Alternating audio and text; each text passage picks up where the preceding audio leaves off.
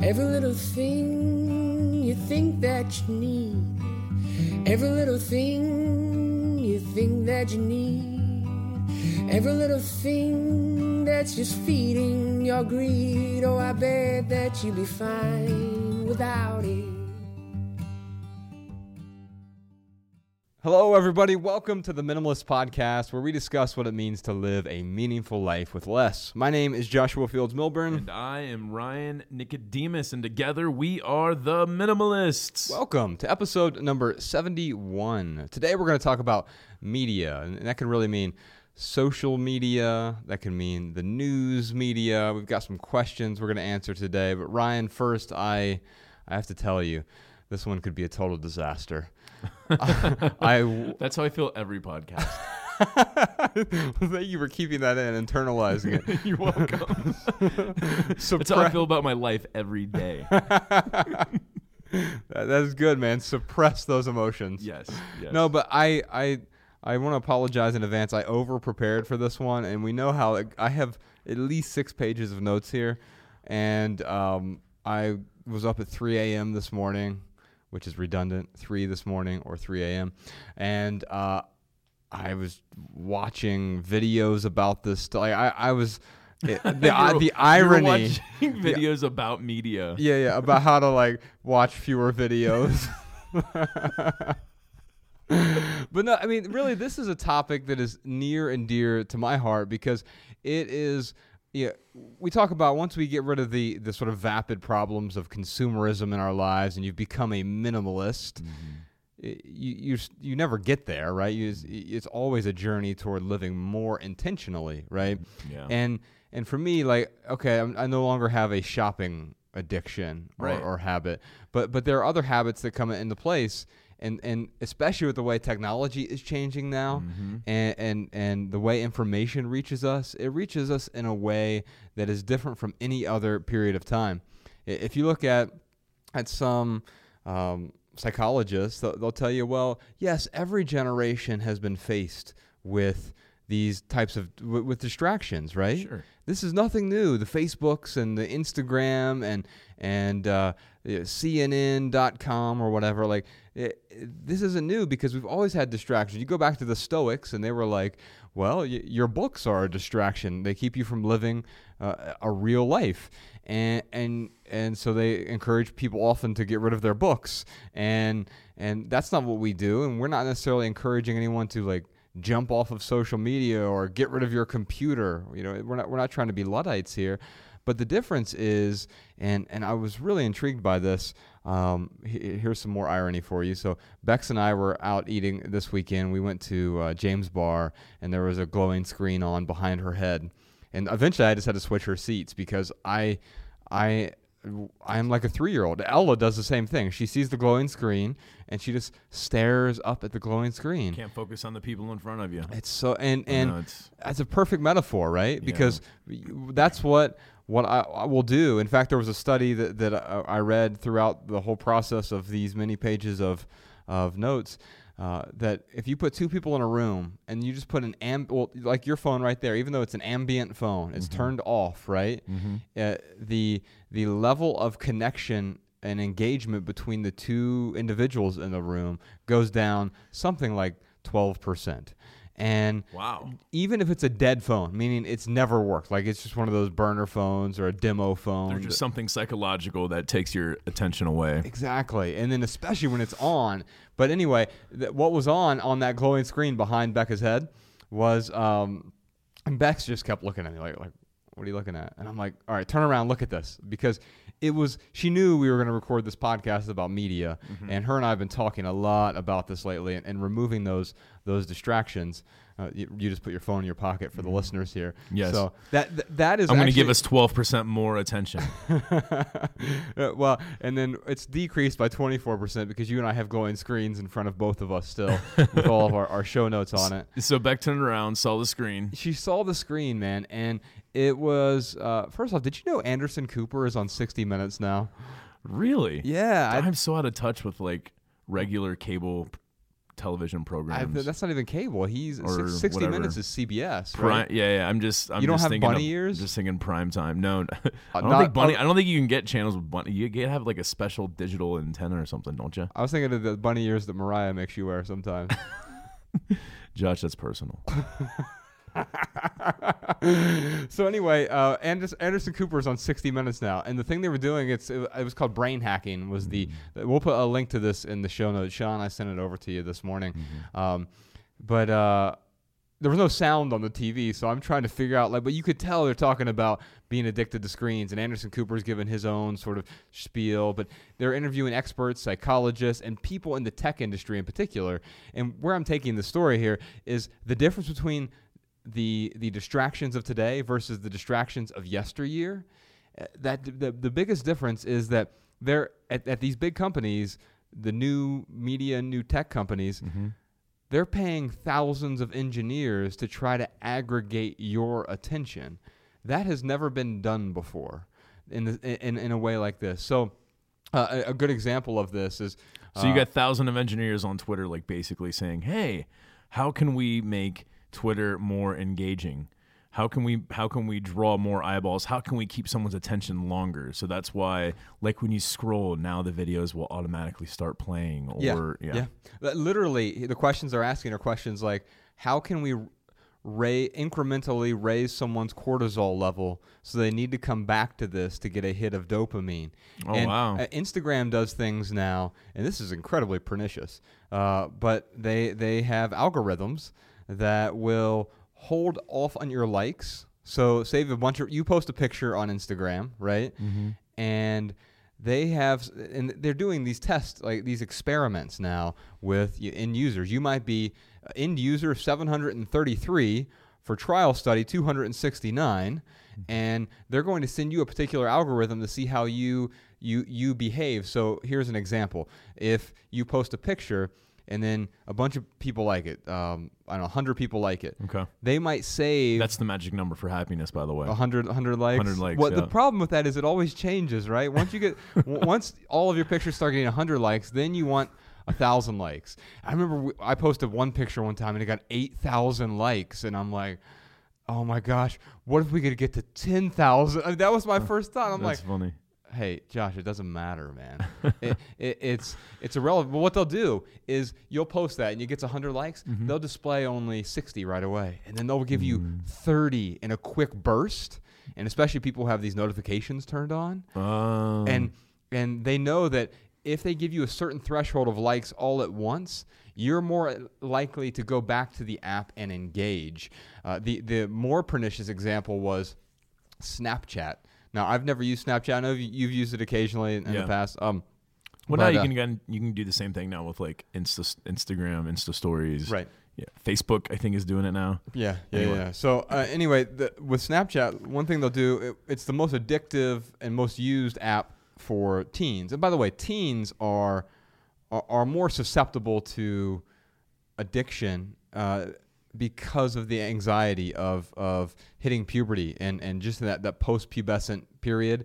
And I remember how anxious I was in high school. I'm still anxious now, but like it's just an anxious time. You, you you're you're vying for attention. You're vying for acceptance, right? Yeah. In, in high school, and so these devices just amp up the volume on that. Anyway, what Snapchat does is they they have this.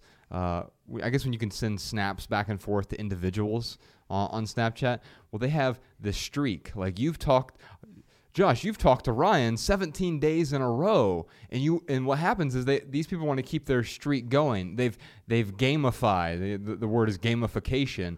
They've turned it into Wow. you feel now compelled. It's day 18. I don't have anything to send to Ryan, but now I have to. In fact, some teens when they go on vacation and they can't have their phones with them, they'll give their name, username, and password to their friends so their friends can keep that streak going because they don't want to lose their 37 day streak or their 119 day streak. Unbelievable. And so, so um, what does that streak get them? it doesn't get them anything other than a uh, an anxious uh, feeling if they don't if they don't continue the streak and so it gets them anxiety it gets them i mean anxiety is really just a type of fear right and, and so many of what's going unbelievable, man. I agree. I, I think much of what's going on here is is in fact the the quote that I loved this. This was from that 60 minute segment. I wrote it down. Uh, we the, these apps are or or just technology in general is on a race to the bottom of our brainstem. So they're just trying to reach those mammalian instincts first, and the, the only way to do that is to to engineer it to to uh, uh, engineer it so that you are going after someone's fear or their pleasure. The fear of missing out, the fear mm-hmm. of breaking your streak, the fear of losing in some way, however you define losing. Losing for this person might be, oh, I broke my streak, now I got to start all over, right? Or that the the, the other side is pleasure, happiness, uh, and, and and it's not real happiness. It's not lasting contentment. It's these little bursts. So during the 60 minute segment, that they uh, hooked Anderson Cooper up to this like little brainwave thing, and they were measuring his cortisol boosts as every time he would get like a little message or notification, it was just enough that he didn't notice it in his physiology, but his brain was constantly letting go of cortisol. Wow. And and some of the stats here were staggering, Ryan. I'll try to go through through a few of these before we hop into some questions here. But so um, you know about the Phantom Vibrate. So you you and I Oh, yeah, dude. we used to work in telecom for a long time. And Sometimes, yeah, you feel your phone vibrate. yeah, You yeah, reach down, there's no notification, or like you feel it vibrate and you reach down and realize that your phone's not even on you. Exactly. It's not even there sometimes. 75% of people feel phantom vibrations regularly. Yeah, you know, I I was getting that. The only way I could stop that was turning off my notifications, Mm. and I do. I don't get the phantom vibrate anymore. Because you, you I might get one or two phone calls a day. Not even that. I'm, on average, I'll get one phone call a day. but before it was like, when, especially when we had the Blackberries back in the corporate world, it was constant vibrate. Oh yeah, constant. I got 250 emails a day, and that was a, a lot. It's a lot now, but it was especially a lot for back then. Yeah. And, and on top of that, dozens, if not hundreds, of text messages. You, you and I were, were managing a bunch of stores. You're constantly in contact, p- pinging people back and forth, and that vibrate was just constant. And so, it, it, that I mean, my cortisol levels must have been through the roof back then, and it led to a lot of health problems by the time I was in my early 30s, and I'm still dealing with. I, I was at the doctor yesterday going through a uh, a hormone checkup, and I've been doing some some hormone testing recently, and I, I've improved significantly from last summer, but uh, I still have I still have a long way to go, and and so that's why this is so near and dear to me is I want to make sure that I'm limiting my stress levels, but also. I, I don't want to miss out. I don't want to be the old fogey who is just like, well, that stuff's bad. Let me get back to reading my newspaper. Yeah, And- I remember the day before computers. right, right, right. That's how I live my life. Yeah, you don't want to be uh uh well what, what's the word I'm looking for? A Luddite, yes, what's the other one though? Not like ascetic. ascetic. That's what it is. Asce- so an ascetic is a person who intends to suffer. They they try to suffer. Um, Uh, maybe you were thinking of like maybe a stoic. yeah. Um, but yeah, Maybe asce- Luddite was a is a better anyway. Yeah, I, Yeah. I, I'm with you. So the original Luddites, they they really tried to smash the. I mean, that, that was the group. The, the Luddites, they tried to smash the printing press because they were afraid of this technology was putting them out of business, basically. So that's where the term Luddite comes from. Is like people who eschew technology and, and think all te- technological advances are bad. That is nonsense. We all realize that we're in a much better world today because of technology, but we also need to put some parameters around that. And and I think when we hear some of the, the some of the statistics, and I was trying to get into that, but I, I digressed. But here's here's a, a few staggering statistics for me. Uh, this one isn't a, stati- a stat, but I, I just like the term. Um, someone's called it the the 79th organ the smartphone that's in our hand, our 79th organ. And it feels that way sometimes. I know I, uh, so when I went to the doctor yesterday, I, I left my phone in the car and uh, I did it on purpose. And I, I do that quite frequently on purpose, but even more so now. I, I'm, I'm trying to be cognizant of that. But man, I get that little twinge of panic when I reach for, I just touch my pocket and it's not there. And there's that little, oh my goodness, what, what am I supposed to do with this time? Mm-hmm. Well, I could I could do nothing. That's why you and I created the Nothing app. But it's on your phone. That's in your car, so it doesn't really help you there. I know. I was just itching for my Nothing app. How can I do nothing without my app? Um, Pull out a white piece of paper and look at it. Ooh, that is brilliant. Patent pending. the Nothing app now in print. so um, yeah, the 79th organ. This one was the most depressing to me, Ryan. There was a study. Uh, it was in Britain, so I'm assuming you know it's Western world. It's going to be fairly similar here. Wait, let me guess this statistic. yeah, Every time you check your phone, a puppy dies. two puppies die. oh my, that is a depressing t- statistic. What else you got? Um, on top of that, uh, there they did a study that if you had to choose between going without sex or going without your phone for a year, what would you pick? Dude, going without my phone for a year. Yeah, you'd much rather go without your phone, right? Yes. Hands down. Thirty-three percent of people, one third, one out of three said I'd rather have my phone than have sex, and Wow. I, it was just, I mean, it, that one was like almost upsetting to me because here's why I could relate to it. I remember back in my 20s, like my marriage was failing what way before, way before I acknowledged it was failing. And I probably would have been part of that 33%. So, well, That's- no, I'm, I'm not really having sex anyway. And so I guess I'll take my phone because I need it. Wow. I, I uh this reminds me of a stat came out last year. Maybe it was 2015. All these years run together now. But it was uh, it was over 30% of people admit to like checking their phone like while having sex. Yeah, yeah. Well, and and uh, millennials, so the generation that we are either are or not part of, we're like right on the cusp of Gen X and, and, and we can claim it when it's convenient for us, and we can deny it when it's convenient. That's right. Um, but uh, millennials, so people who are right now like uh, 18 to 35, mm-hmm. uh, they um, ha- ha- a, a ridiculous amount, uh, upwards of over 80%, have have at least check their phone one time during sex hmm. at one point. That is unbelievable. Can you imagine text messaging during sex? No. No. Or maybe there's some kind of like thrill there or something where it's like, But yeah, I mean, there's a camera on your phone. yeah. oh well, that makes way more sense. Yeah, but that's not. How could I go without my phone if I'm gonna have sex? I have to film everything, right? uh, no, I mean, but so, so yeah, we'll, we'll we'll dive into that. Let's see if there's any more. Oh, dude, this one is. uh, The average person right now checks their phone 150 times per day. Mm. This is a 2016 stat. Uh, the average millennial is on their phone for more than five hours a day. Wow, And here's here's the shocking part: Gen Xers Mhm. slightly more than that.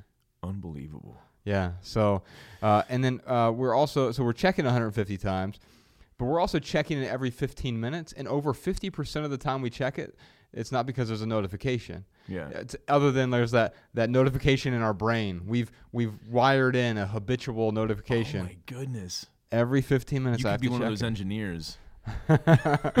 well, we'll- and we'll get to that. Well, How actually, do you make the brain give notifications? That's how you do it with cortisol. well, Uh, should we talk about the app right now, or are we going to wait for that? I think we well, let's wait till the first caller. I think there's some good stuff, or maybe it's the second caller. I don't know. But Okay. uh, before before we get into uh, the app, there was another app that I wanted to talk about, just because we're talking about the gamification. Mhm. Well, one of the engineers was uh, who who I saw on the, the 60 Minutes piece, and there's a bunch of like overtime clips that I watched about it, and uh, he was tired of tricking people Mm-hmm.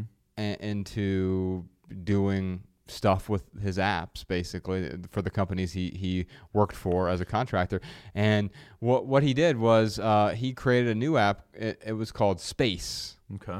And you've never heard of it I'm, I'm certain of that because it doesn't exist in the app store because Apple refused to carry the app in their app store. Here's why they refused to carry it. It's not because it was a bad app. So here's what it did. Anytime you engage with a social media platform, so you have you have Facebook on your phone, Yeah. you have Twitter on your phone, Right. whatever. If you go click on the Instagram icon, Okay. the Space app interrupts and it says, "Let's breathe together for 12 seconds." That's Oh, it. wow. Let's just slow down and breathe.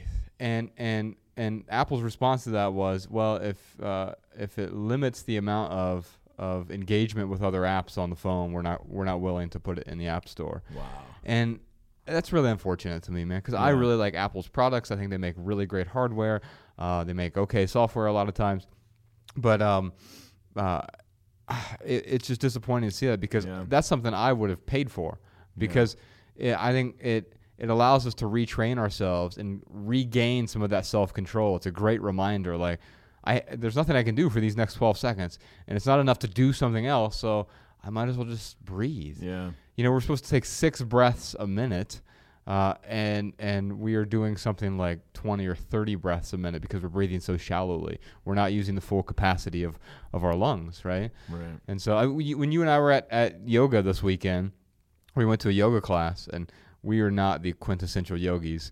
There's like everyone else in the class Dude, like their feet are behind their heads. I could tell like well he just like it must be the same people in that class Uh-huh.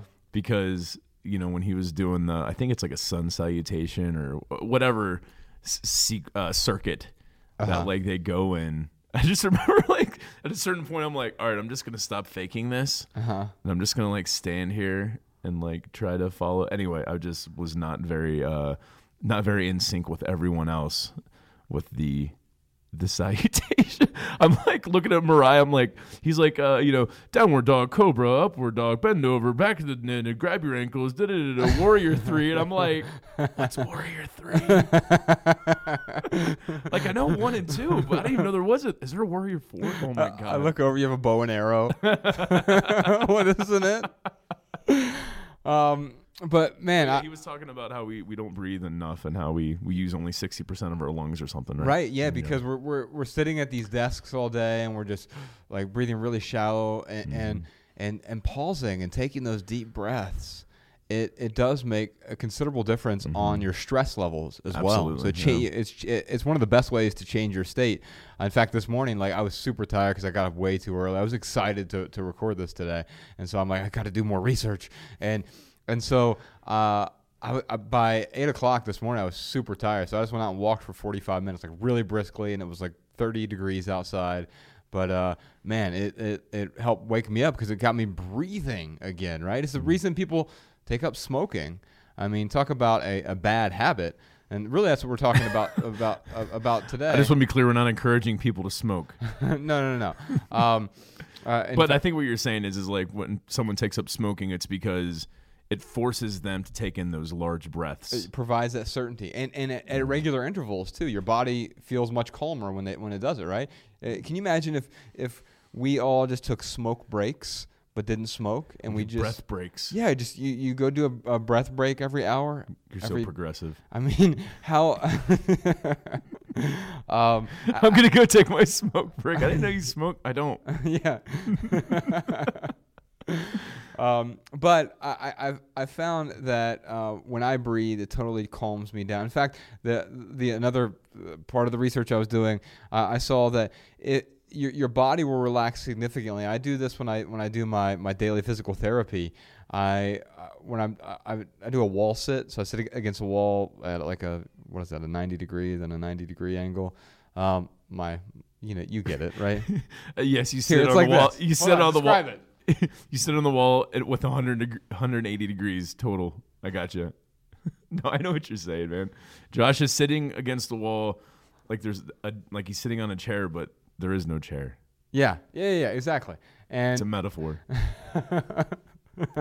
I don't know for what. the emperor's new chair. yes. Um, anyway, um, I I will do that, and then I take these deep breaths. And if you breathe out for at least eight seconds, your mm-hmm. body knows that it's in no danger, because I've got this abundance, this luxurious abundance of free air.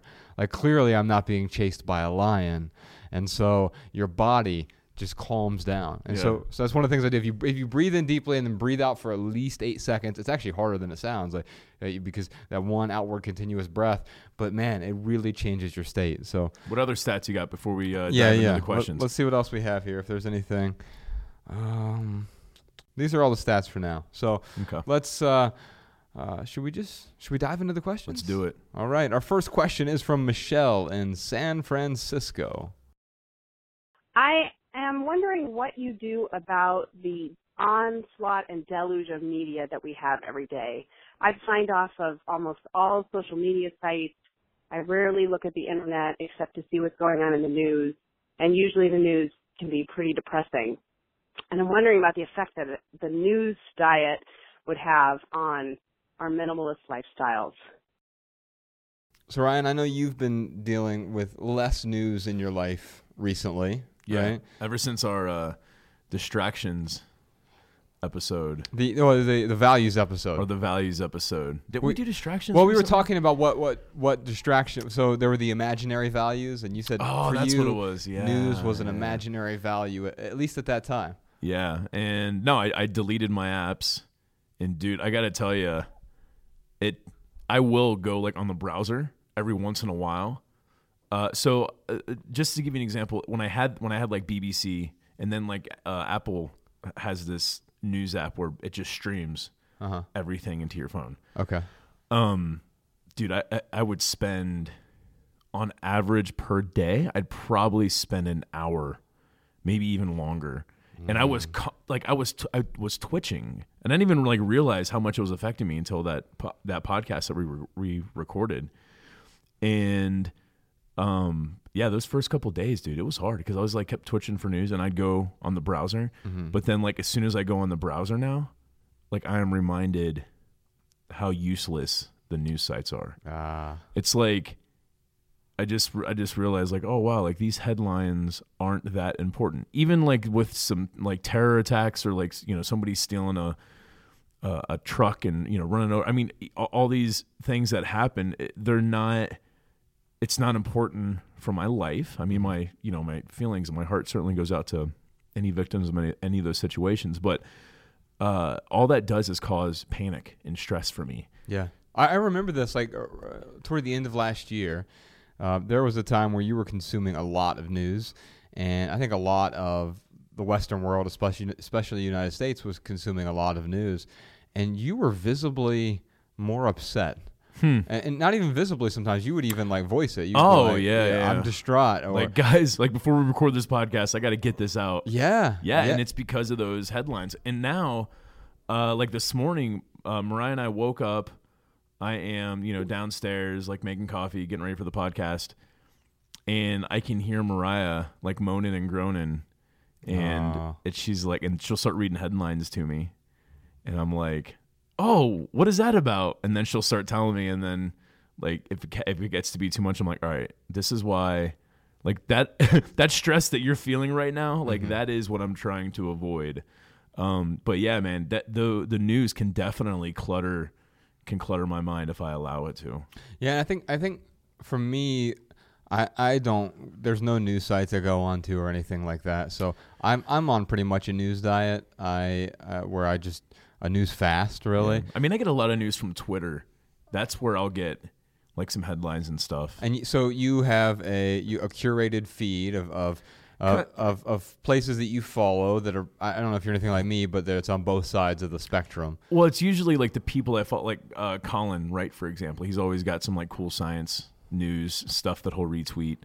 Um, every once in a while, yeah, just someone who I'm following will retweet something That's really good. or man. share something. But it, it- those I find are more meaningful. That stream is more meaningful for me than having the BBC News app or than having like that that news app that uh, app that pumps all the news outlets into your phone. In a way, you're letting people you trust, like Colin, curate some news for you because Right. he may be better equipped like here to do like yeah like here's that. some news like is it is it uh urgent news? No but it's the most interesting of the news and i know that 99% of the news stories that show up on my twitter feed are not going to stress me out. If anything it's more informative Mm-hmm. of some type of new algorithm they're working on for prime numbers or some scientific discovery. Like it's more applicable to our everyday life instead of just uh creating or disturbing you know your the state that you're in if that makes any sense It does. So, so the person we're talking about is Colin Wright, and he does a really good job with his Twitter account in particular of, of tweeting out useful things. Uh, you can follow him at Colin is my name if you're looking for a useful place to follow. He he certainly puts out a lot of uh, just really good different types of news, and that's really what I want to say was really interesting here, Ryan. You said science news. So I think it's also important for us to delineate the different types of news as well, right? yeah. So there can be science news, and in many cases, that will stress you out a lot less than political news. right Right? unless it was some type of like asteroid heading for earth Yeah, and then you have a no right. chance of anyone surviving well, yeah, then, then, well, I mean, it, it, unless you're the Buddha or something, you're going to be pretty stressed out about that. Right. Um, and and the, my point is when something that, that's asteroidic in nature, uh, uh, it's it, when it reaches that level, it's going to reach me somehow. I don't have to be subscribed to a. Right. million different news feeds. It will find its way to me.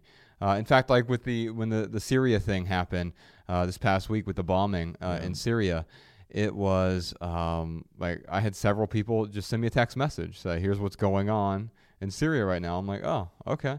Like the most important news makes its way to me, and even that one, like you said, there's nothing I could really do to take action at the time. And so I asked myself a qu- couple questions with respect to the news that I, and I'll talk to you about how I get news because Twitter is is one way that, that I'll, I'll I'll curate my news. I don't follow a bunch of people on Twitter, but I do use it to follow uh, the places that are most interesting to me to get the headlines. But I don't check it regularly. And in fact, we'll we'll get to that a little bit uh, a little bit more on, on the next question. But the the other thing that I do is I ask two questions: Is this useful? So, is the news useful in your life? And if so, that's great. Because we'll often say, yeah, it's useful. It adds value to my life. But is it the most useful use of that time? And this is a good time to to transition into the app you and I have been using this past weekend. We we started doing some phone tracking. Uh, uh, the app is called Moment, and I put it on my phone just because I knew we were we were going to record this episode, and I was disturbed by the amount of time because I'm pretty good about using my phone, putting it in the car. I never have it on the table in front of me. If uh, Bex and I are at dinner and I need to get it out for some reason, I'll say, hey, would it be okay with you if I do this real quick? Here's why I want to do it. Not that I need her permission, but I I want to show whoever I'm with that I care enough about our interaction. But even considering all that and all of my intentionality that goes into the smartphone use, I found well, I found two things disturbing. So I'll pull it out and look at my average real quick. So first off, let me acknowledge this. I by putting this tracker on my phone, I immediately noticed that I wanted to reach for the phone less because I knew I was being I Oh, was I was being tracked. Absolutely. So my numbers would actually be higher than this. I am I am absolutely certain of that. So let me just talk about this. So, you, how many full days do you have so far? Oh, I, I accidentally opened the Nothing app again. it's right next to my tracker. uh, for those of y'all who don't know what the Nothing app is, it's an April Fool's joke that we did with our good friend Matt D'Avella, who directed our documentary. I can't believe you downloaded the app and still have it. That's pretty funny. I do still have the app, but uh, it- I every time I can delete like a little window icon off Uh-huh. of my phone, like it gives me so much joy. ah, that's nice. So I'm so like, that's a dude, I'm like, oh, I haven't used this. I haven't used this app in forever. I'm gonna go and get rid of it. That's like the dopamine of intentionality there, man. That- so um, let's see. If I go to this, so let's just talk about what Moment is. I was in the, the sauna this weekend on, on Sunday morning, and Bex and I were talking about it, and I was talking about the usage that's on this thing. And so it tracks all of your usage, but it also will track your usage per app, or yeah, per app that you're using, right? You, you have to take a screenshot in the morning. It sends you a reminder to take a screenshot at some point in the morning. So well, if you do that each morning, uh, you take a, a screenshot of your battery screen, basically. Yeah. It, this breaks it down by app How that I have. you? Oh, I didn't realize you could do that. There's a video in there. It shows you how to do it, but um, you won't. so there's no way to go back and like see what I spent on Sunday. No, you have to do. You have to have a screenshot each day. Okay. You can do it by the week, but then it's it's less accurate, obviously. Hmm. But uh, it's just one. It's one quick screenshot in the morning, and, and I mean it takes five seconds to do, but it's very useful for me. you me. take a screenshot of the app like when you pull. no, it up. you take a screenshot. I'll look of, up the video. Yeah, you take a screenshot of. Uh, you go into the settings and click battery, and Mm-hmm. it shows you what your battery usage is for each app that you have, and it will show you what you're using. So, um, anyway, I was in the sauna and I was talking to this this couple who had a few teenage kids. So Ella's three, so she doesn't have a phone. She's Mm-hmm. at least one year away from having a phone. Wait a minute. No, no, no. I mean that that's sadly what uh, Yeah. used to happen with us in the corporate world. There were a lot of five year olds who got sold phones when we worked in telecom. And uh, and I mean, quite often it was parents coming in wanting that phone for their kids. yeah. Other times it was us encouraging our employees Right. to sell phones. It's only 15 kids. bucks a month. Right. And and so no, obviously a 5-year-old does not need a phone. I'm sure there's yes, you don't you don't need to tweet us telling us there's the one circumstance. I get there are exceptions to every rule. Sure. So, uh, but most 5-year-olds or three year olds. Ella will be four next month, and she does not need a phone. But the couple I was talking to in the sauna, they were like, "Wait, what?" They overheard just Bex and I talking. Wait, what is this app? And it's a free app, but there are like paid upgrades and stuff. So you can do whole family tracking plans. But you can turn off your kid's phone at certain times. Like if you always eat dinner between six and seven, you can have it off, like so their phone just is functionally disabled between five and six. You can do it so that after 7 p.m. the phone is disabled and they can't use it, or it's disabled during the day except for emergencies. I love that idea, man, of like being able to, uh, and I think the app even pitches it that way of like making time uh, during dinner to where like the family has to at least put their phones away. They have no choice but to put their phones away. Yeah, absolutely. And so I, I think that well, that that actually reminds me, Ryan. I was the first thing I wrote down here is uh, first thing I wrote down on my third page of notes. Uh, we we were listening to this this podcast episode that the Big Think podcast episode, Okay. and um, it was with an author. His name is Adam Alter, and he wrote a book called Irresistible, and it's about technology's role in our lives today. And one one of the tips that he gave, so if you have like the Moment app, that's great, but you can also just put put some fairly um, basic rules in place. Keep your phone somewhere where you need to walk to it in order to get to it, right? Mhm. and, and that will a limit the amount of times you can go reach for it because you have to do it with intention Mm-hmm.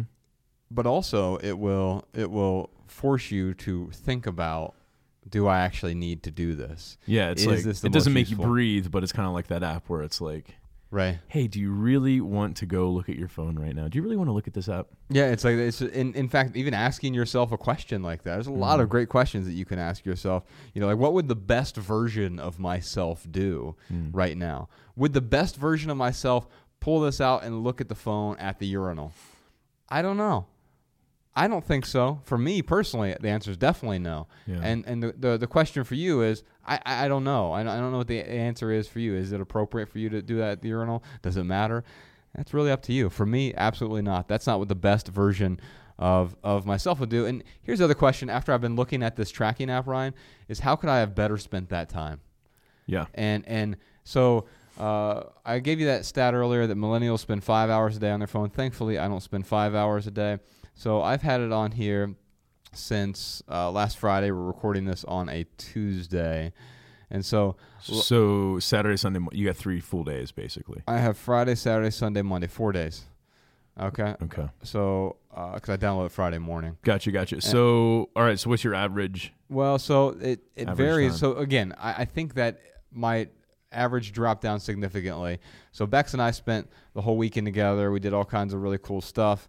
And uh, well, actually, so Friday was uh, I did an hou- one hour and nine minutes, Mm-hmm. and on Saturday it was one hour and eleven minutes. Sunday was only forty six minutes.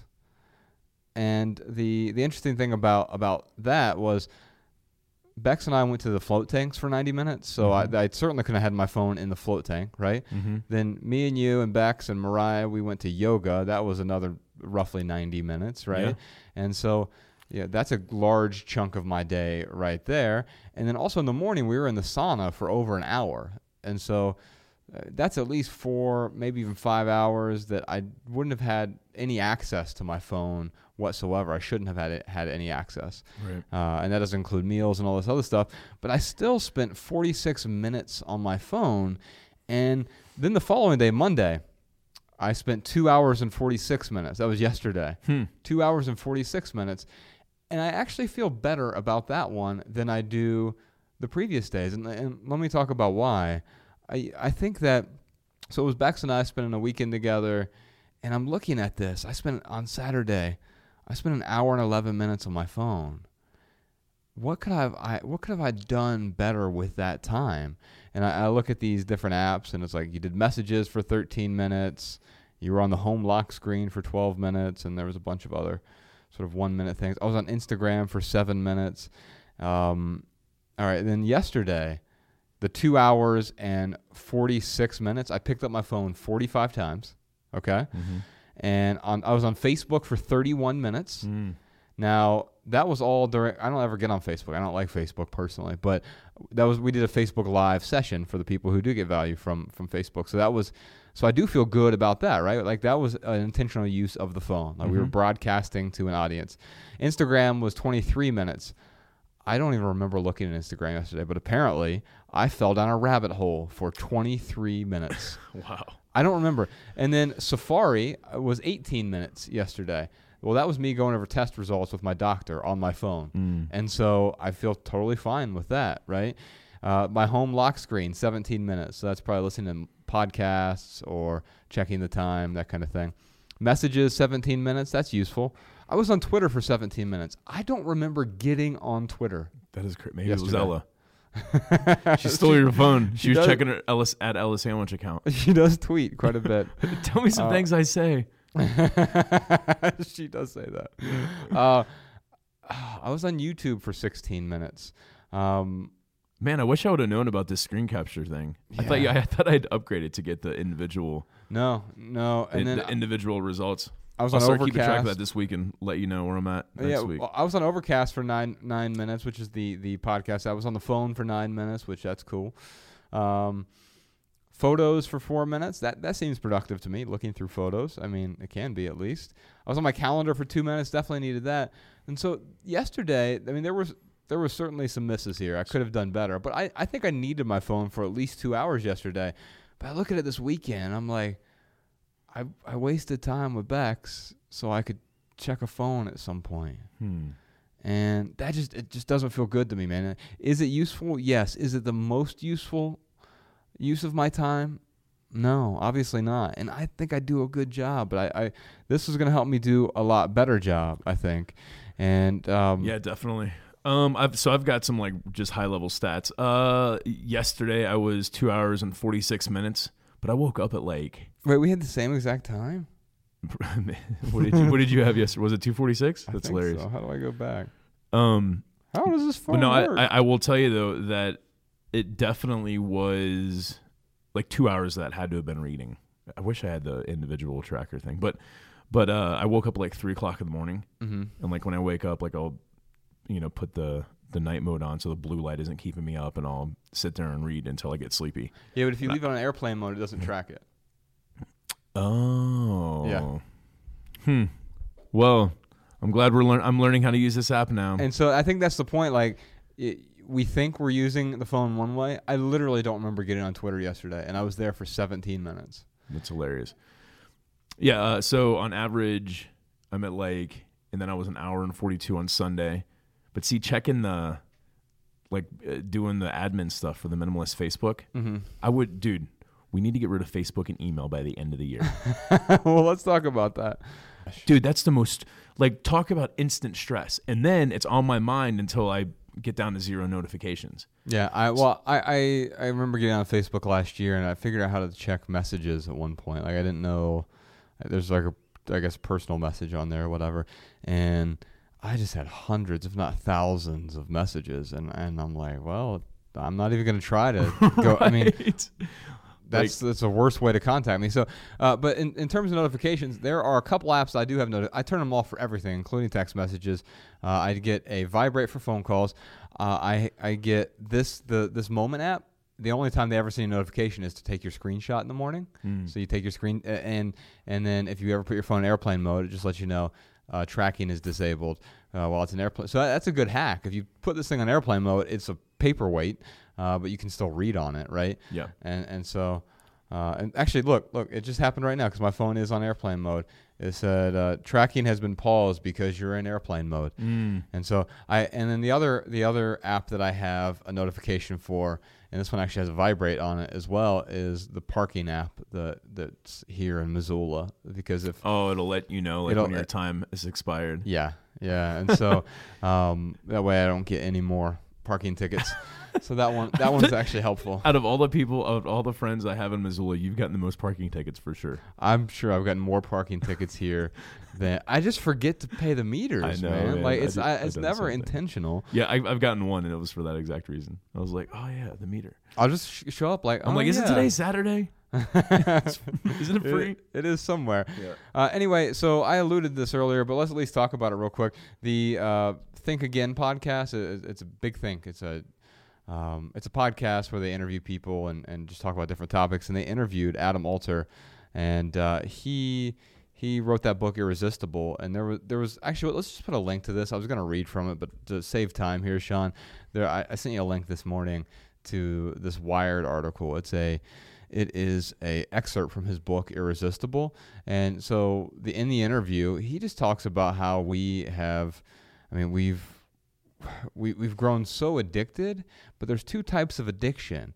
And for millennia, we have had, um, uh, is it substance? Yeah, substance addiction. So like alcohol.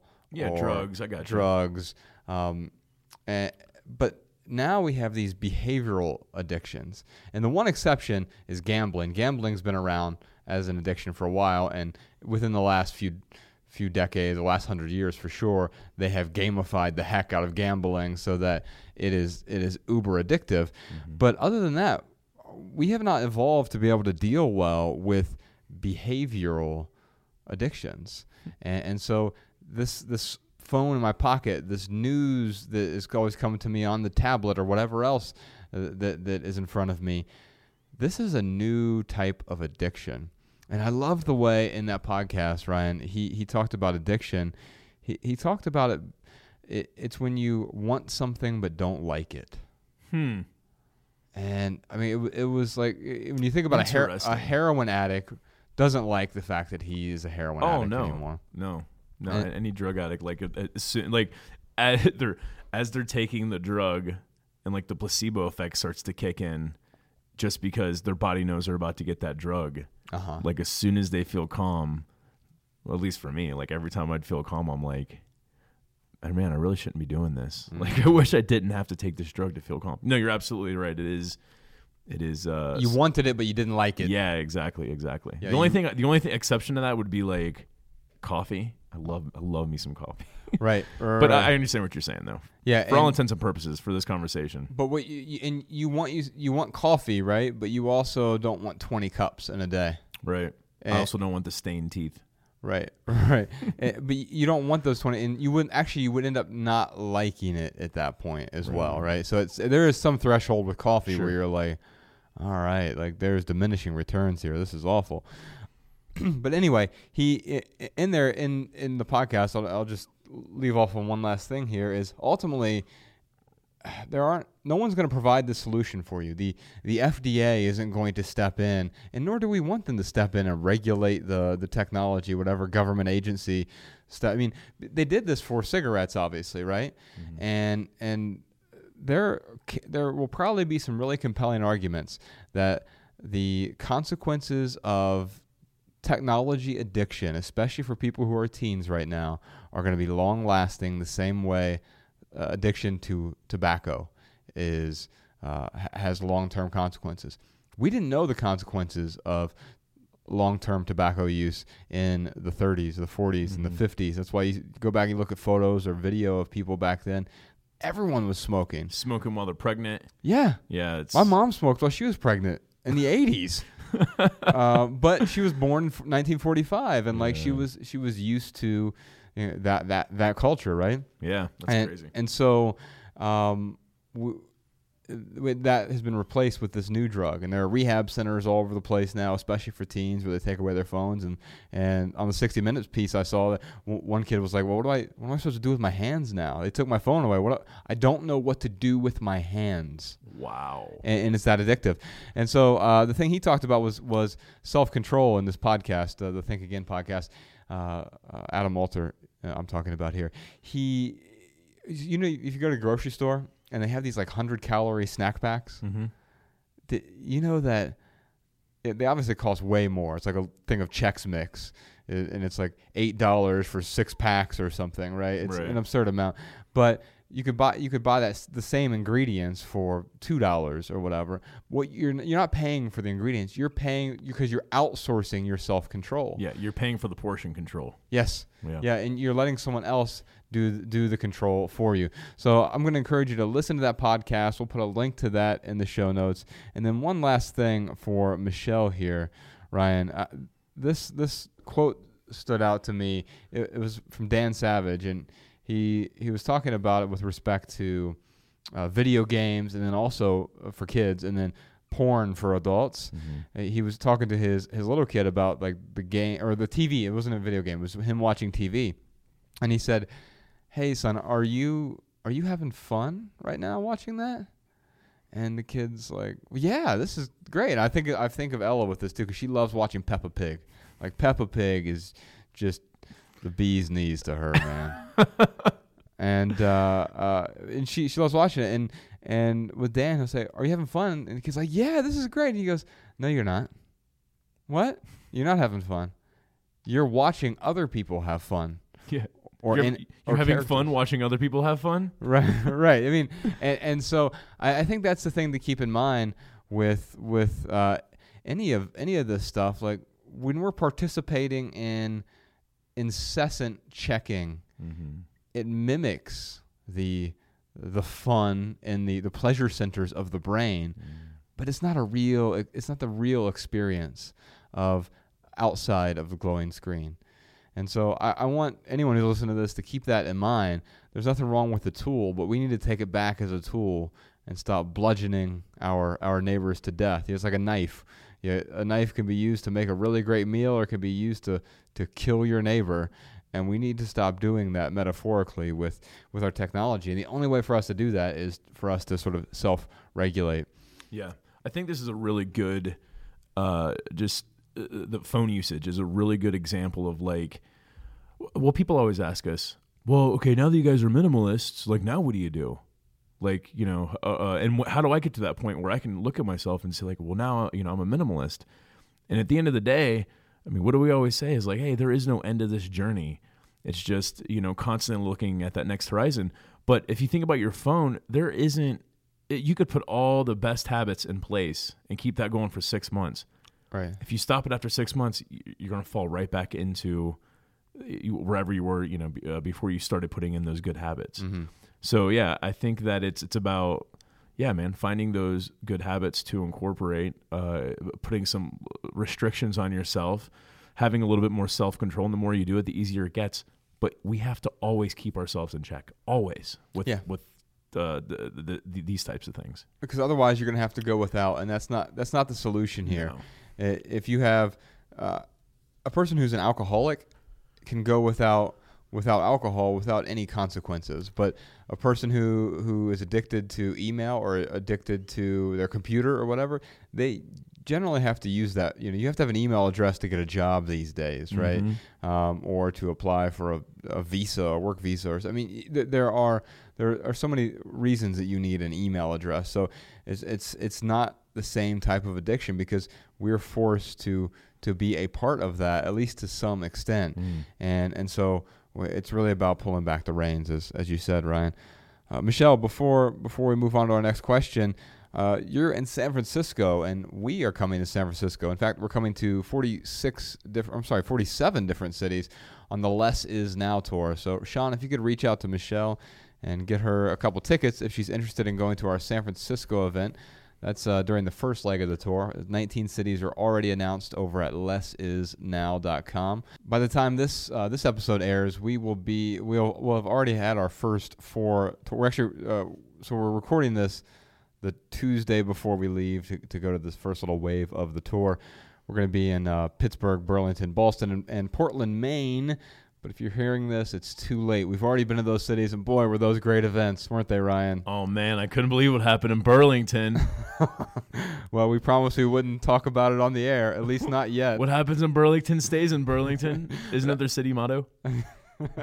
After that, we're going to uh, Spokane and Seattle and Portland, Oregon.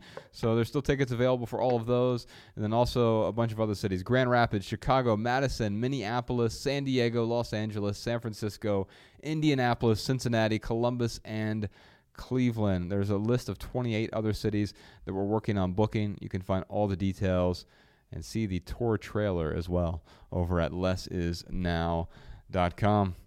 All right, Ryan, who's next up? This next call comes all the way from Seoul, South Korea. Let's listen uh, to Clyde's question. If you could only choose one social networking or one piece of social media, uh, what would it be and why? Twitter, Instagram? Which one would you stick with? I think the first question to ask here, uh, because this is going to be a highly individual que- uh, answer, right? Because I know my answer is going to, I'm going to say Twitter, but there are some people who, like, I was talking to Bex over, about this over the weekend, and she's like, I don't like Twitter at all. She's like, I'm just going to delete it off my phone. Like, I don't really use it that much. And if I Mhm. need to, I'll use it on the computer or whatever. So it's going to be different for each person. And so the question I, I would ask myself if I was asking this question, Clive, is how do you use social media and, and what are you going to use it for? And and there's sort of two ways I use. it. I use it personally and then and then from a business perspective or what I would just call a broadcasting perspective, right? Mm. So Ryan and I will use social media. In fact, we have a social media media manager, Jessica, who helps post a bunch of different articles. She also ho- helps with some of the engagement on there. But how do you use social media? Because on the personal side, I rarely use it at all. Uh, I mean, I will occasionally post a picture on the Instagram, and that's less and less frequent these days. On Twitter, I will I will tweet a pithy quote every now and then, but I use it more as a news feed for me. Or uh, uh, an uh, news is is the wrong word, right? We were just talking about that, like defining different types of news. It's science news or or urban development news. I mean, it, it has less to do with politics and more to do with the things I'm interested in. Right. Uh, there's one thing I, I follow called Strange Maps, and it just like shows different maps that uh, you know here here is the world split up by time zone if all the population were equal in each time zone. I mean, it, there, there are these strange maps that I'll follow. So I, I, those are things I get value from. And so, what do you get value from? And how you how are you using social media? Are you using it to broadcast? Are you using it to communicate with other people, or or are you using it to pacify yourself like I was yesterday? And I was on Twitter. I don't remember being on Twitter, and that is a problem. And and so I I'm I'm committed to to fix it. In fact, um, I'm gonna try an experiment, Ryan. I dare you. I'm pulling up Put that phone. bunny and beaker away. hey, that's for the next podcast we're recording. um, well, while you're doing what you're doing over there, man, uh, I would definitely go to Instagram as mine. Uh, but that's because it's it's like Twitter in the sense. I feel like people don't really post long posts. When they do, I just don't read them. Uh-huh. Um, I don't post long posts, one or two sentences. Uh, I like not being confined to the 140 characters. Although I like, if you look at my posts, I don't think I've ever gone over 140 characters. But really, for me, it's uh, it's like an ephemeral way to catch up with friends. Like I love seeing uh, the Bergamot. Um, it's a, a band that Josh and I uh, have kind of developed a friendship with. They opened up for us in Grand Rapids, like during our 2014 tour. But it's cool to like see what those guys are up to. It's cool to see like Collins' adventures. Um, I like to post very deliberately, uh, like pictures from different travels that Mariah and I have. Mm-hmm. Um, but it's like uh, I I hate getting on social media, period. Mm-hmm. But it, it is one of those things where um, if I'm looking for an ephemeral, you know, five minutes, and I don't feel like pu- pulling up the Kindle app and reading, uh, then I can get on Instagram and and I think in the same token too, like I, I like to support the people that are on there. Like, hey, I know we don't talk, Mm-hmm. but I do want you to know that I do care about what's going on in your life, and thanks for sharing what's Sure. going on in your life. Um, that that could probably be taken to a really crappy level because meaning that there are better ways to show people that you care about them. Yeah, for yeah. sure. But Well, uh, but yeah, Uh, but I also know that some people do equate, you know, the they equate like with likes, and and that's oh, dude, I'll. I'll like something on Facebook, and so, and people go, "Oh my God, Ryan Nicodemus liked my liked my post," and you know what? Like, I'm really happy that I can make that person happy. Yeah, yeah. I, I get it, man. I, um, I've had actual famous people who have tweeted us before, and it's like it, it is the it's like oh you know this person, you know liked the film or whatever, and and um, I, I understand that that you know it sort of gives you that bit of validation, but then I have to start questioning like. You know what, man? I'm I'm totally valid without that. Right, like how much validation do I need? I don't ever. It's funny, man. I feel like I like Oprah Winfrey could walk through this door right now, Yeah. and of course I would be like, "Oh my God, Oprah Winfrey," but like at the end of the day, You'd be like, what the hell is she doing? I'd be like, "What are you doing here, Oprah?" No, um, no. Like at the end of the day, though, uh, I feel like because we've had such a slow build with this, yeah. that like I would you know treat her like any other person. It's like when we met Rob Bell. Although I was like really nervous when we did that podcast with Rob Bell. Really? Uh, yeah, like so nervous. Well, Why mainly because I was just like, you know, I was like, I really want to do a great job for Rob. I want this to be a great RobCast. Mm-hmm. I want this to be good for him. And you know, when I put pressure on myself like that, is when I uh, typically get nervous and and and, and I'm not uh, you know totally up to par. Anyway, it was a fine podcast. But when we were sitting there in his kitchen and like having a juice, it was just like, wow, like Rob's regular dude.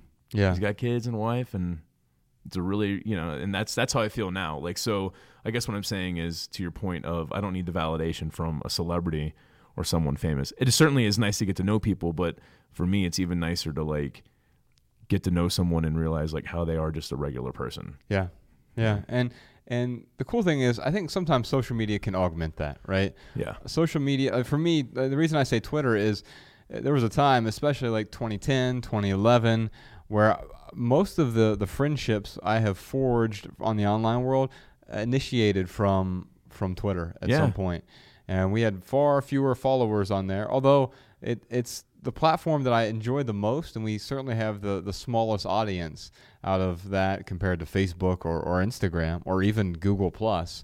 i Um, could not even tell you what any of our followers are at right now uh, Well, I, I- don't know the specific numbers, but I can tell you that it's appreciably less on Twitter because fewer people use it, right? But it's still my, my personal favorite because I've been able to connect with more people. I think it's a better communication tool. And I think the 140 characters, that brevity forces uh, some it forces people to improve their writing. You know, they say brevity is the soul of wit, and I think that's true. You you you're forced to to have these these limiting constraints that make you more creative. Mm-hmm. And and so I'll use that as a writing platform for ideas sometimes. You go back and look at my tweets at JFM, you'll see that pretty much the only thing I tweet these days are just little lines of, of essays I'm I'm working on.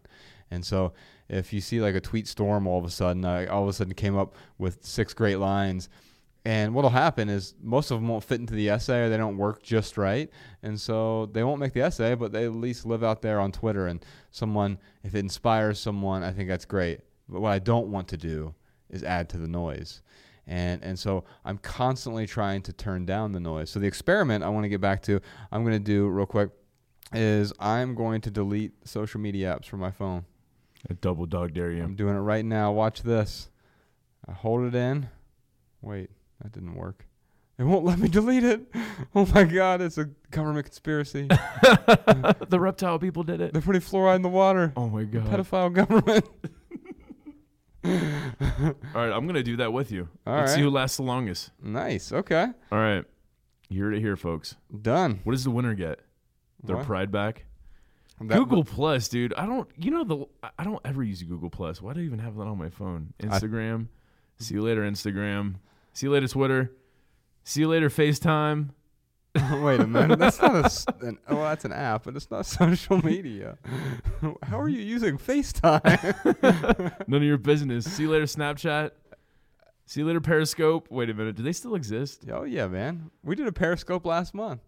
Uh, Here's the other cool thing, though. We so so let's talk about this real quick, Ryan. Um, we'll still use social media for work, obviously, right? It makes sense to broadcast, and and if anything, we want to improve the over, overall content of the nonsense that's going out there. We We we never post anything that's clickbaity or, or anything like that.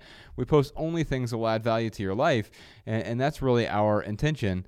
And so so that that's the appropriate use for us. And I've I've seen several people do this. They'll have a separate device for their work uh, content.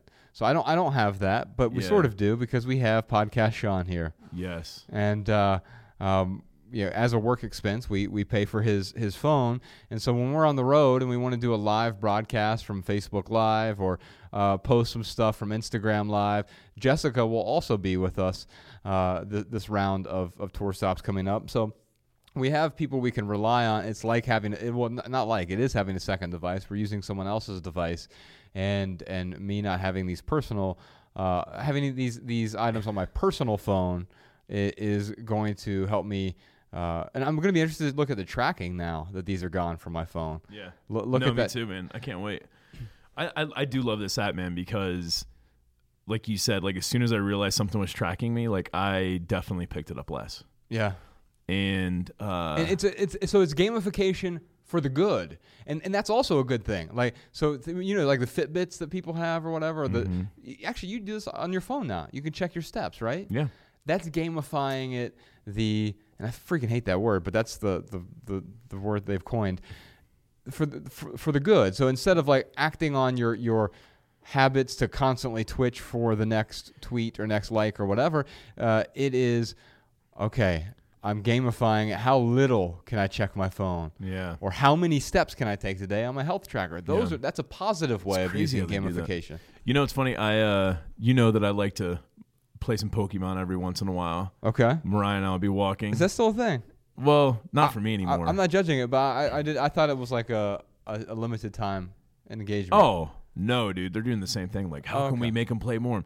So uh, Mariah and I'll be walking around, and it is fun. Like, I'll let her catch a Pokemon, I'll catch a po- whatever, dude. Like, it's really ephemeral. Um, it's just something we'll do to goof around with each other, like while we're walking around. That's Mis- cute. I think. I mean, I mean, it- Missoula. it- you're doing it together, though. I mean, that's yeah, which is great. But the problem is they started doing the the how many days in a row have you got on and caught a Pokemon thing? Oh, and it started yep. making me like feel like oh shit i gotta get up and at least catch one so i can keep that streak going and as soon as i had that thought i'm like i'm getting rid of this game And i Mm. just deleted it Yeah, but yeah it's it's nuts how they can make you want to play it more anyway yeah. You get we- you, you get addicted. So real quick on on the addiction side of things, what we talked about addiction is wanting without liking, uh, but but really, an our addictions, even these small ones, or like shopping is, is well, could be a huge addiction. The the article we'll, we'll link to with the Wired article uh, from from Adam Alter, he he talked about a woman in there who was eighty thousand dollars in credit card debt because she she had had an ideal life, but she had this shopping addiction, and and hid it from everyone. But now there's the World of Warcraft addiction, the video game uh, uh, addiction. There's the smartphone addiction, and so I find that in my own life. And what I what I'll what I'll see here by removing these apps from the phone, it doesn't mean I'm uh, again not a luddite, but I will probably bring them back at some point the question is when when is it appropriate and how can i use them more appropriately? I think you if you swing the pendulum from one side to the other eventually you figure out what is the comfortable middle but it's usually closer to the side you swung to where you were trying to get away from. Yeah Uh, absolutely. it- it'd be it- interesting to get because now i gotta go to my computer to check twitter.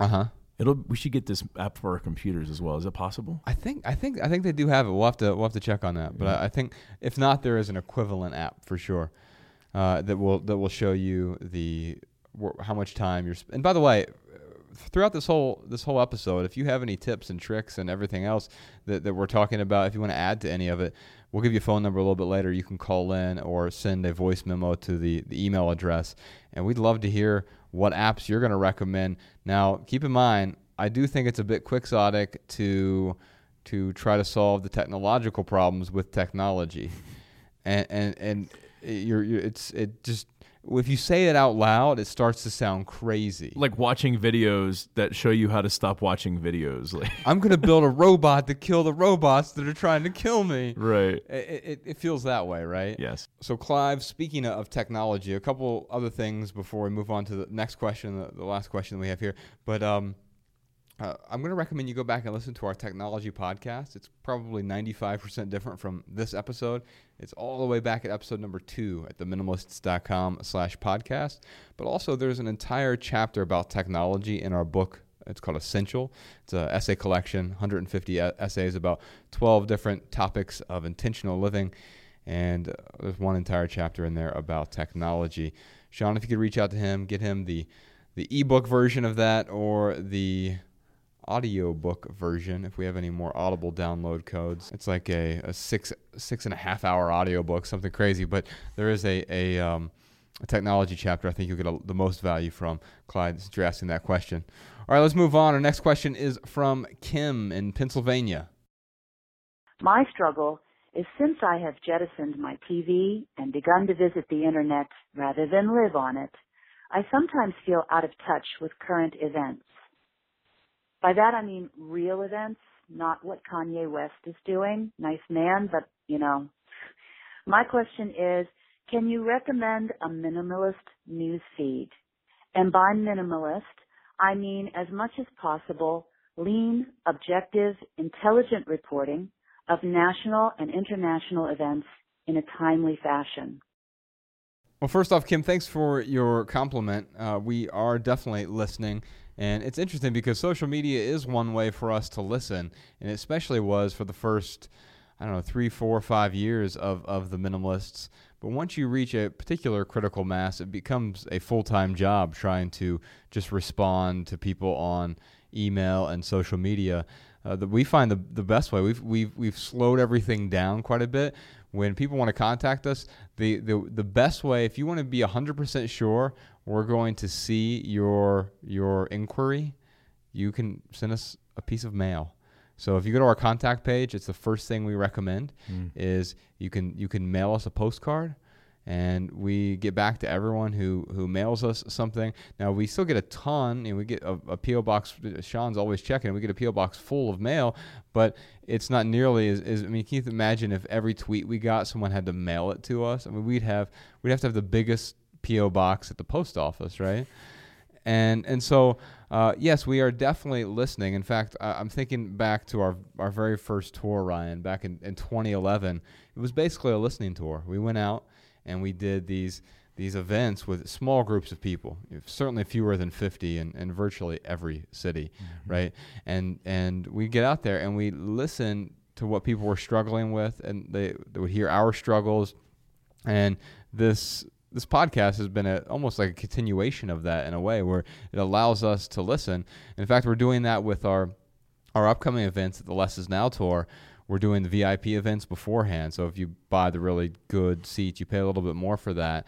But we um, we're doing this special event. We didn't want it to just be a meet and greet where we show up and hug people. Like that's that's fine, but we we stay after and hug everyone anyway. So if you want to hug, you can always stay after. They're they're free, and you don't have to pay more for that. Uh, but what we're going to do is is have these little listening sessions. We'll have a, a, an intimate discussion with the minimalists and and hear about your struggles because we found that face to face is the best way to listen. You can use these these tools to augment that listening, but ultimately, it, it's it is about it is about cutting down the barriers between us so so we can listen better. Now to her question, Ryan, I love what she said. She said, "I now visit the internet, but I don't live on it." Yeah. I, it's funny when the question was developing, I thought she was going to talk about how the internet time has just become more now since she got rid of her her TV because uh. that's that's uh, what happened to me when um, I was going out with uh, without TV for a while. It was like, yeah, but I can still get on there and stream Netflix and veg out, or you know, mm-hmm. um, it's very easy to do that. No, that's great that she's been able to fill that time. I'm assuming with more useful things than than watching TV, but right. But getting rid of your your pacifier and then not resorting to the internet to to fill that void. Yeah, is, we, uh, we, that's we that's to, really commendable. We have to find something better to fill the void with, right, than right. some other pacifier, which it's very easy to do. It's uh, when people quit smoking, they often gain weight because they move on to binge eating. Right. right. I'll just eat a Snickers bar every time I'm, I want to smoke. uh, yeah, I had a teacher who literally did that. Oh my! Goodness. In high school, and uh, well, he was telling us the story about it. Okay. But he was talking about how he was you know, 60 or 70 pounds heavier than what he was. And that's because the attitude he adopted was. Oh my god. And then he was like, well, I just moved to the fun size Snickers. but then like still it's not a healthy oh no healthy no. replacement yeah so so we do have to figure out what to replace it with i, I went without home internet for five years uh, so summer of 2011 till summer of 2016 uh, there was one small period in there when we were living together ryan where, where we had it shared mm-hmm. but other than that I, I didn't have home internet for just for a very long time, basically, and, and it helped me reprogram. Uh, but you learn a lot about loneliness, right? Mm. And so, mm. especially when I got rid of my phone for a few months, so I did another experiment where I got rid of my, my cell phone for two months. So no internet at home, no TV, no no cell phone, and like you really rediscover yourself, and and you rediscover books, and you rediscover loneliness and boredom, and and and being able it's to. a great experiment. Like if it wasn't for Mariah having to go on online to do her coding stuff, uh huh, we'd get rid of it. Yeah. I mean, and we went so long without it in this apartment that we're in, mm-hmm. and Mariah just event she was just like, please, like I need I need to do this work online. Yeah. it's you know it's it's it's a good setting for her to, and she's really good with it like Right. with me like i gotta it's like sometimes i'll just turn the wi-fi off on my laptop because i'm like Yeah. yeah, Well, I've I've i'll had start to get sucked in so I've had readers recommend this in the past where they will have their significant other not give them the wi- change the Wi-Fi password and not give it to them, so they don't have access to the Wi. So if one person needs, the other one doesn't. yeah So that could be an interesting experiment for you to try out for a while. Um, but in, anyway, uh, getting onto her actual question, she, she says she feels out of touch with current events, and, and can we recommend a minimalist news feed? Now, now, if I were to take that literally and say, if you want like m- stories about minimalism, the, your, your best bet is to follow two places. Uh, follow us uh, because we uh, Jessica curates really great. Um, news stories news yeah, articles about Yeah. simplifying wardrobe and uh, sometimes the environment or waste or all these different stories and they're not even always opinions that we necessarily agree with but they're great perspectives right and and they're interesting and they help us identify and understand other people's stories so yeah if you want to follow the minimalists on social media you can do that and and I think that's one place to go. The other one is if you want like really great design and travel stuff with respect to minimalism, uh, specifically, you can follow our side project called Minimalism Life. Uh, on Twitter, it's just at minimalism, so that one's really easy to follow at minimalism, and it's Minimalism Life on on Facebook and Minimalism Life on Instagram as well, and just well curated, beautiful stuff. But I think what she's actually actually asking is, what, how can I simplify my my news stream basically, and not feel like I'm out of touch? Yeah, I mean, I would suggest. Uh, I mean, Twitter is.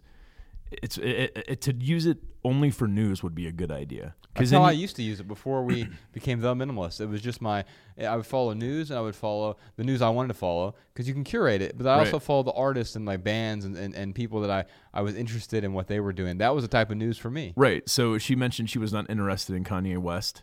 So then she would not follow Kanye West on Twitter. Exactly. But someone might be, and that's okay. Right. Um. But but yeah, it's uh it- it's a great way to curate a, a very minimal news feed. She asked for specific websites, like specific news sources. Mm-hmm. You know, I mean, every news has their own slant, right? Yeah. Like every news outlet, even like like the two that I visit the most are are uh, NPR and BBC. Like those are the ones that if I'm like, okay, um, did that law pass? Or like there, there are some things that I'm looking out for in the news every once in a while. Like I'll go to one of those those sites, but even then, sometimes I feel like you know some of their stories are are biased. So Yeah. I don't think there's like a number one trusted news source. Um, but I, I know I can certainly get there, and for the most part, get some like unbiased opinions, even though they'll still be sprinkled in there every once in a while. Sure. And, and if you're doing the if you're doing the Twitter thing, uh, liberally unfollow people. If, if so, if you, if you if you see if you're following, I don't know the the where is she? She's in Harrisburg. If you're if you're following the Harrisburg Times on Twitter, I'm assuming that's your newspaper. Um, and they I thought it start. was the Harrisburg Gazette. that's the competitor. Oh, Um, anyway, uh, if you're following them and they start posting a bunch of stories about Kanye West, unfollow them. It's Right. okay. And and then find something else to follow, right? There'll be recommendations and, and, and stuff. And then you want to keep it below the Dun- Dunbar's l- rule, so or Dun- Dunbar number 150. Uh, that because we can't, it's hard for our brain to, to. I mean, I keep it way below 100. I try to keep it below 50 if possible, fo- following fewer than 50 places. now on- on Josh, let's not make this a contest. No, I mean who what can I'm saying. follow the least amount of people. Well, no, because then you just follow no one, and and that that is, and I mean I could do that very easily. I could just go unfollow everyone. I'd unfollow you first, Ryan. Thank God. but uh, my point is that like you, if it's overwhelming, unfollow. If it's too much, unfollow. But if it if it just makes you uncomfortable because you don't like the perspective, that could potentially be a good thing. So so I'm going to encourage you. Uh, Kim, to to slow down your news a bit. So if you want to get off on, uh, if you want to get offline altogether, then uh, you can what I what I call slow news. So I subscribe to the New Yorker. If you want the other side of that, you could also subscribe to the National Review. So you sort of have a, a left leaning magazine, weekly magazine, and a right leaning magazine, and it slows it down. Now, granted, there's still pernicious ads that will be in that magazine, so we have to be aware of that. When you see an advertisement, tell yourself this is just an advertisement. I was watching the 60 Minutes thing uh, t- this this morning, Ryan, Yeah. while I was preparing for this, and there was this uh, drug advertisement like if you have low level arthritis, like it wasn't even like for bad arthritis, you can take this once daily pill, and the side effects. I shit you not, man. The side effects. One of them was cancer. Wow. If you have light ar- arthritis, want to get rid of it, here's a cancer pill. Good grief. And It and always s- amazes me too, like diarrhea, vomiting, bloating, but your acne will be cured. and uh, so I, I think uh, point being is you'll still see advertisements there. Just be aware that when you, when you see advertisements, say this is just an advertisement and, and move on. If you want some newspapers, New York Times versus Wall Street Journal, uh, or maybe even L.A. Times if you're out west. you mean the fake news, Josh? I don't even know what that means. yeah, uh, let me let me say. you know what? Actually, I love that you don't know what that means, which p- it just goes to show that you don't pay attention to that much news. Well, I, our news these days is less fake than ever. Oh, yeah. Um, if you go back to the 1800s and look at the the nonsense news from back then, it was virtually all fake. like it's laughable fake. Yeah, yeah, yeah. yeah. It- con man fake. Yes. And and and yeah, snake oil salesman. So uh, New York Times versus Wall Street Journal. It's a left versus uh, a right uh, side opinion. But I get most of my news honestly when, when things do creep into to my cranium. It's from podcasts. Yeah. And and so I do listen. I listen to a lot of podcasts, and I switch it up. Uh, and again, that's another thing. I unfollow and unsubscribe liberally uh, to to those podcasts. But uh, and I, there are ones I get the most value from. I know that I'll probably never unsubscribe from. But there are a lot that I listen to that have the, both sides of the opinion. So I'll give you a couple of those real quick. If you want politics, Bill Maher, Real Time with Bill Maher, and Glenn Beck. Those are the two. I don't agree with either one of them most of the time, actually, but it allows me to land somewhere in the middle. Yeah, at least you can get like an opinion on both sides. Yeah, like I Rush Limbaugh is entertainment to me.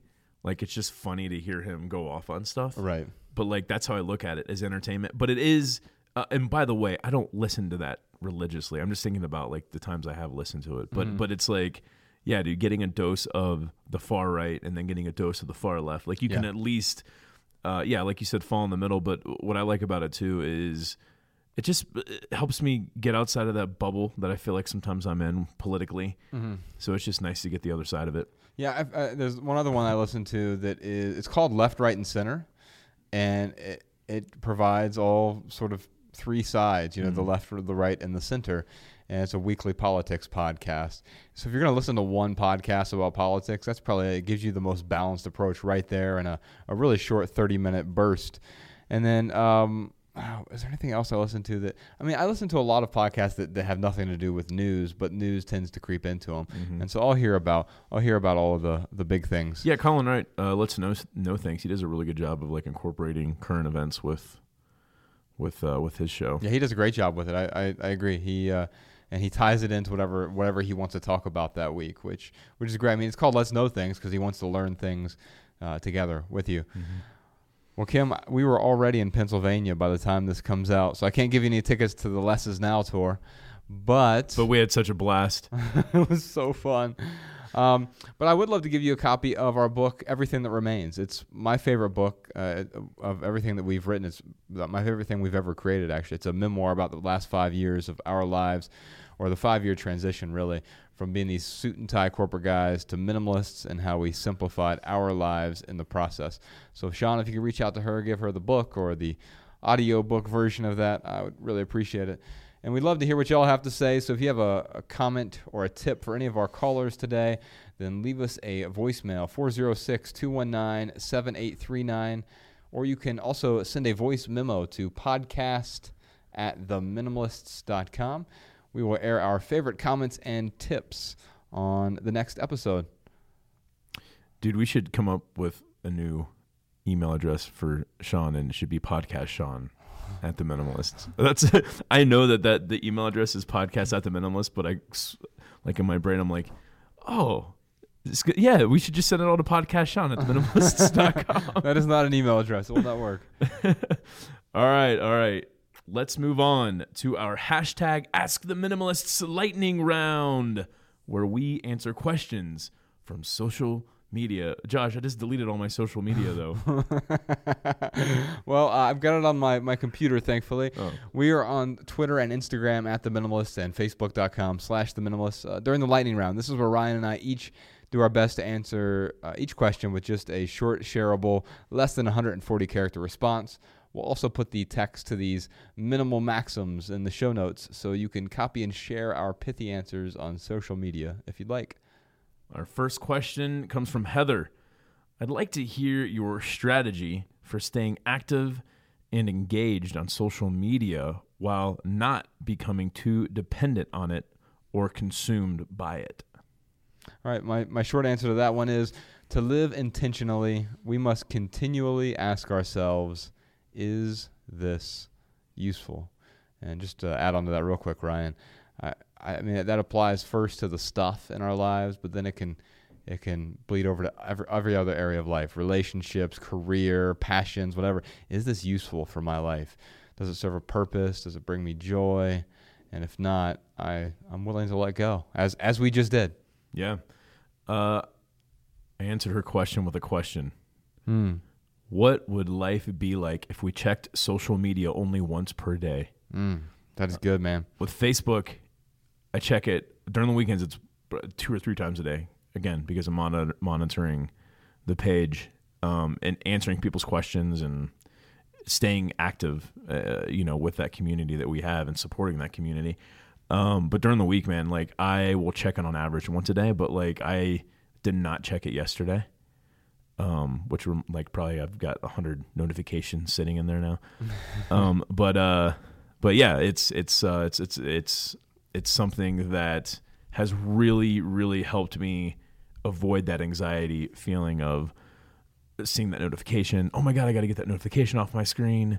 It's just like I'll just check it. I don't have like a certain time I do it at night. It's more like okay, uh, I'm sitting here twiddling my thumbs Yeah. um, instead of going to CNN.com. It's like all right, I'm going to go and knock this Facebook stuff out. But some days I forget to check it. yeah. But uh, but yeah, I would en- I would encourage people out there to to yeah, if it's not once a day, if that's like too crazy, then make it twice a day. But but uh, but be intentional with it. Sarah writes, "Why do you use social media as a minimalist? Hypocrite." No, she didn't say that. I, I just threw that in there. How do you recommend using it intentionally? Well, I'll answer the first part uh, to that. My, my short answer is just three words minimalists aren't Luddites. Yeah, I wrote, uh, "Tools are as useful as the user." Mm, that's good. Emily wrote in, How can I use media more mindfully when a lot of my interests, photography, writing, and reading, involve interacting online? All right. Well, my short answer to that one is let go of distractions, make room for intention. Yeah, I think I uh, touched on this earlier today. This is much more pithy than what I was saying uh, earlier in our conversation, but I just said the more we practice self control, the better we get at it. So, Yeah. Emily, I don't care where you start. Maybe it is starting with that once a day checking uh, uh, social media mentality, or maybe it's twice a day. But put something, some kind of limit on on yourself to start practicing that self control. And as the uh, as time goes on, and the more self control we practice, the easier it gets. It's like anything else in life. Practice makes perfect. Our last question is from Miguel. What is essential that we must watch, consume, and participate in? Mm. All right. Well, my answer to that one is essential is perspectival. You don't have like a list of shows that he should veg out on? I've really been enjoying the Young Pope recently. Oh, dude, I've only seen the first episode of that. I need I need to check that. I forgot all about that. Um it's just funny though. I was just thinking I wish there was a list of like all the things, all the movies you should watch, Uh huh. all the shows you should the best shows you should watch, but everything is so uh well, like you said, perspectival. Uh huh. um, there isn't just one magic list. Like the list for me is going to be different uh, than the list for you, and so forth and so on. So uh, I had fun with this question. I said, watch yourself, consume less, participate in your local community. Yeah, I think I think that's that's beautiful, man. So What must you watch, consume, and participate in? Watch yourself, consume less, participate in your local community, man. That's great. It's a great way to end it. All right, well let's uh, let's move on. Let's move on to added value. This is the portion of the show where Ryan and I um, we talk about something that's added value to our lives recently. I'm going to do something a little bit different today, Ryan. I'm going to recommend two things that I've already recommended. I'm going to recommend them again because I'm getting value from them still. Awesome. So, uh, I, it's the best album of the year so far is Drake's album by far. It's there's It's a good album. yeah, th- Dude, I love, else like- has yeah, fallen to second and third, fourth. I mean, there's some other great albums I've recommended this year. Elbows uh, album is great. Um, Aquilo's album is outstanding. Mm-hmm. Um, what was the the American Teen album we, we recommended? Yeah, Uh, Khalid. Khalid, yeah. Uh, that one is outstanding. But Drake's album, I just keep going back and listening to it, so it's, it's Dude, it's growing on me even more. It is. It is funny how like it is one of the every single album that he has put out, even like that Take Care album, which I love, man. Yeah, It, it, I had to listen to it like two or three times to like really. appreciate it. Yeah, Yeah. It's really weird. I- It's funny how albums are like that. Radiohead's uh, album when it came out last year was the same thing for me, where it was like, man, this isn't really that good. And then I listened to it a couple a couple times, and I'm like, this album is amazing. And the second thing I'll recommend is uh, Bex and I just watched this together. I, first time I watched it, I watched it by myself, which I don't usually do. But uh, Jerrod Carmichael has that special called Eight. It's on HBO, and we we sat down, we made the time to, to watch this together, and it was better the second time. Even though it's a, I'll say comedy special. To me, it's an honesty special. He he uses jokes to really. is it just one? Is it just like a one and a half hour special, or yeah, is it's it like, an a- hour hour long, probably. Okay, okay. Yeah, yeah. It's it- not like a series. No, it's I just gotcha. it's it's just him in front of a crowd and and it's part of it's certainly comedy, but it's just like overt honesty. And at first, uh, parts of it will turn you off, and you're like, "Wait, he's just being." I mean, he's being ex- exaggeratingly honest in some cases, but it it was just really good. So Jerrod Carmichael, he he's definitely my top three comedians. Uh, if he's not number one, uh, he's up there with Chris D'Elia and Anthony Jeselnik. I mean, it's it's such a good special, man. And and Bex just watching her crack up like the whole hour, man. Like there's like actually not the whole hour. You don't even watch the TV. You just like to watch Bex, Bex crack up. yeah, I mean she's so beautiful, man. Like I just watch it and I'm like, oh, it's anyway. Well, uh, what's been adding value to your life recently, right? You know what's so funny, man? Is like I feel the same way about Mariah, but for some reason I hate making that public. Like I hate making our relationship because I feel like that's the one thing I have Uh huh. that people can't dive deep into, Yeah, yeah. and uh, that's so funny, man. It's Yeah. uh, I think you and I are like you're becoming more extroverted. I mean, Bex was telling us the other day how you were. um you guys were watching a special. Maybe it was the what, Jerrod. What is his name? Jerrod Carmichael. uh, Jerrod, Jerrod Carmichael. Jerrod Carmichael, and you were like, uh, maybe it was that special, but you were like, we should have people over and watch this special. Yeah, yeah. yeah. and she's like, "Really?" I'm like, "Actually, no." but uh, here, that's how good it was. I was like, "We should, we should invite like Ryan and Sean and maybe Nate over, and like we'll, we'll." uh And I'm like, "That's a lot of work, man. I'm just gonna tell them to watch this." Uh, my recommendation, dude, I went to this game night, um, not last Friday, but the Friday before. Anyway, it was the, uh, the DJ who interviewed us here locally. oh yeah, Remember, he invited me over for a game night. yeah. he had this game called uh, Captain Sonar. So it requires eight people to play. You can't play with less or more. It just requires eight people to play, two teams of four, and it is like Battleship on steroids. Like it is, it is so much fun. So uh, I'm just recommending a game for those board game lovers out there Yeah. Um, who like to have like big game nights. Like this is an eight person board game, and it is so much fun. Um, man, if I if I try to explain exactly how it works, I'm gonna not really do it justice. I'm gonna do a bad job of of paraphrasing the rule. You have to have eight people. Have to have eight people. Okay. But yeah, it's uh, it is. I don't even the know best way. people. The best way to describe it is Battleship on steroids. So if you like Battleship Uh huh. And you like steroids, now, like, what kind of steroids? Is it like TRT, or are we talking? All right, never mind. no, it's a, it's a great game. I will. I highly recommend it. All right, let's move on to right here, right now. This is where we get to talk about what's going on in the lives of the minimalists. This episode is running long, so I'll be really quick here.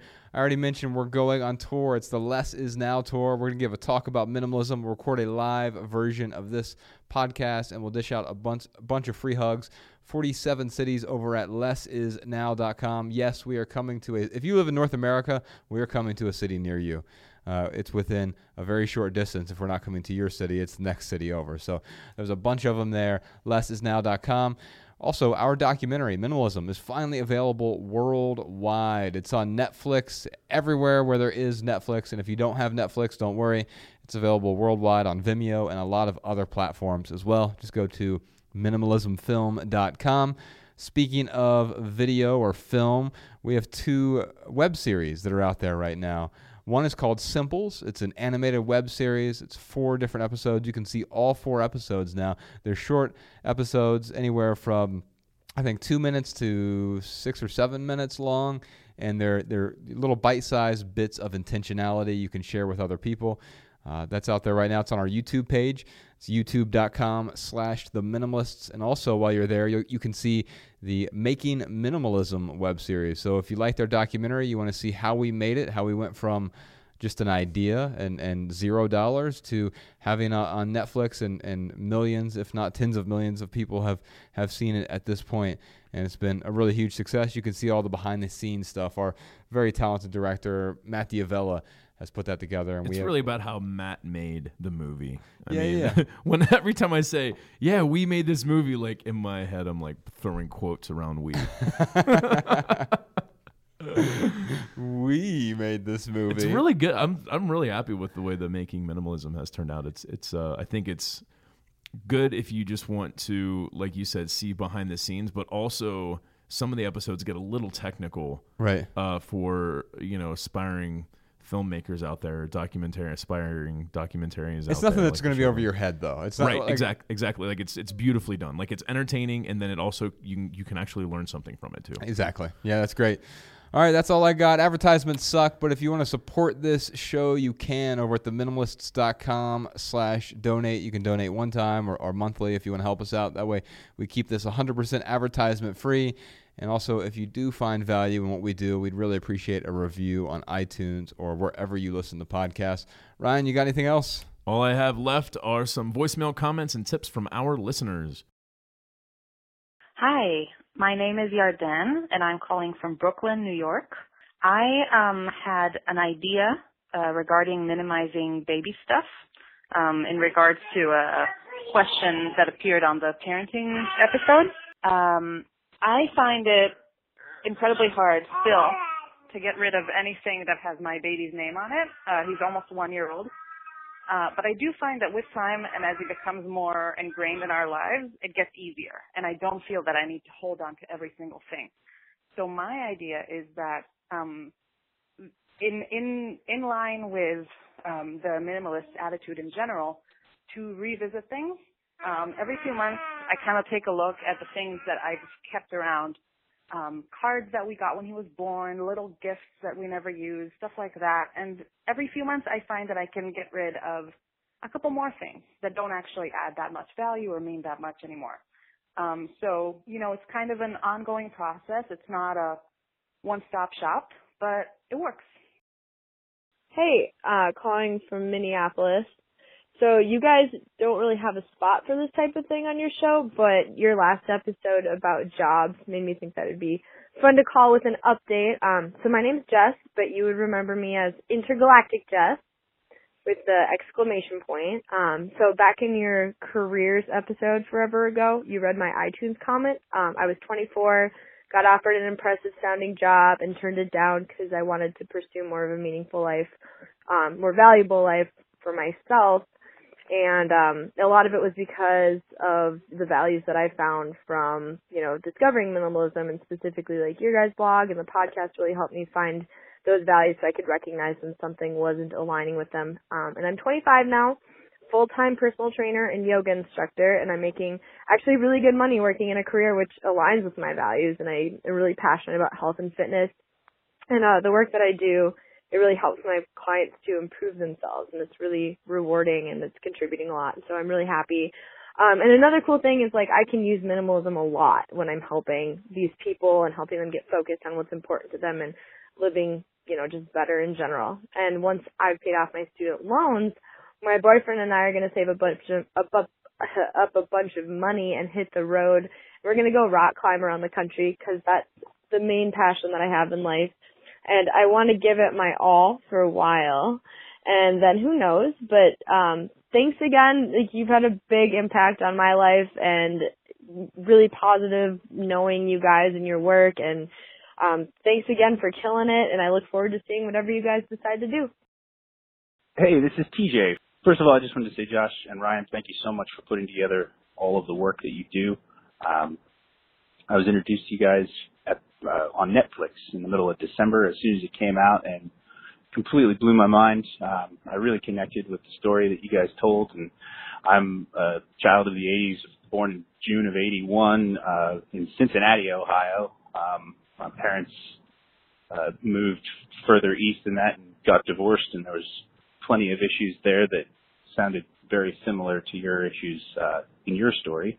And um, I kind of grew up thinking that I could make a ton of money and be very happy and pursued a career on the West Coast for about eight or nine years and made a boatload of money, or at least I thought I did, and spent a boatload of money. And um, when I saw your documentary, it really resonated with me. And for the last two months, it's made uh, just a, such a significant difference in my life. So I, I can't thank you guys enough for doing what you do. Um, I, I really have told a lot of people in my family as well that you know this this could be the answer to why we're all so stressed because it, it seems like I've been asking the question for a long time about uh, why are all of the successful people that I know so unhappy?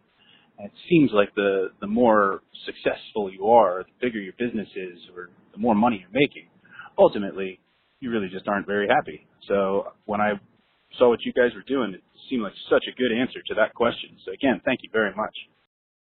All right, y'all. That's it for this episode. If you have a question for the minimalists, give us a call 406 219 7839. You can also email a voice memo to podcast at theminimalists.com. And if you leave here with just one message, we hope it's this love people and use things because the opposite never works. Thanks for listening, y'all. We'll see you next time.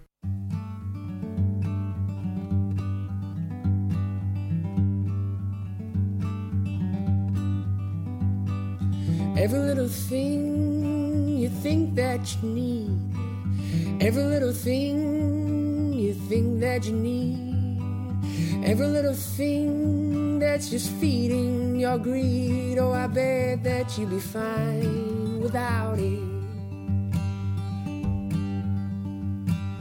Every little thing that you gotta have. Every little thing that you gotta have you gotta reach for and you gotta grab. Oh, I bet that you'll be fine without it.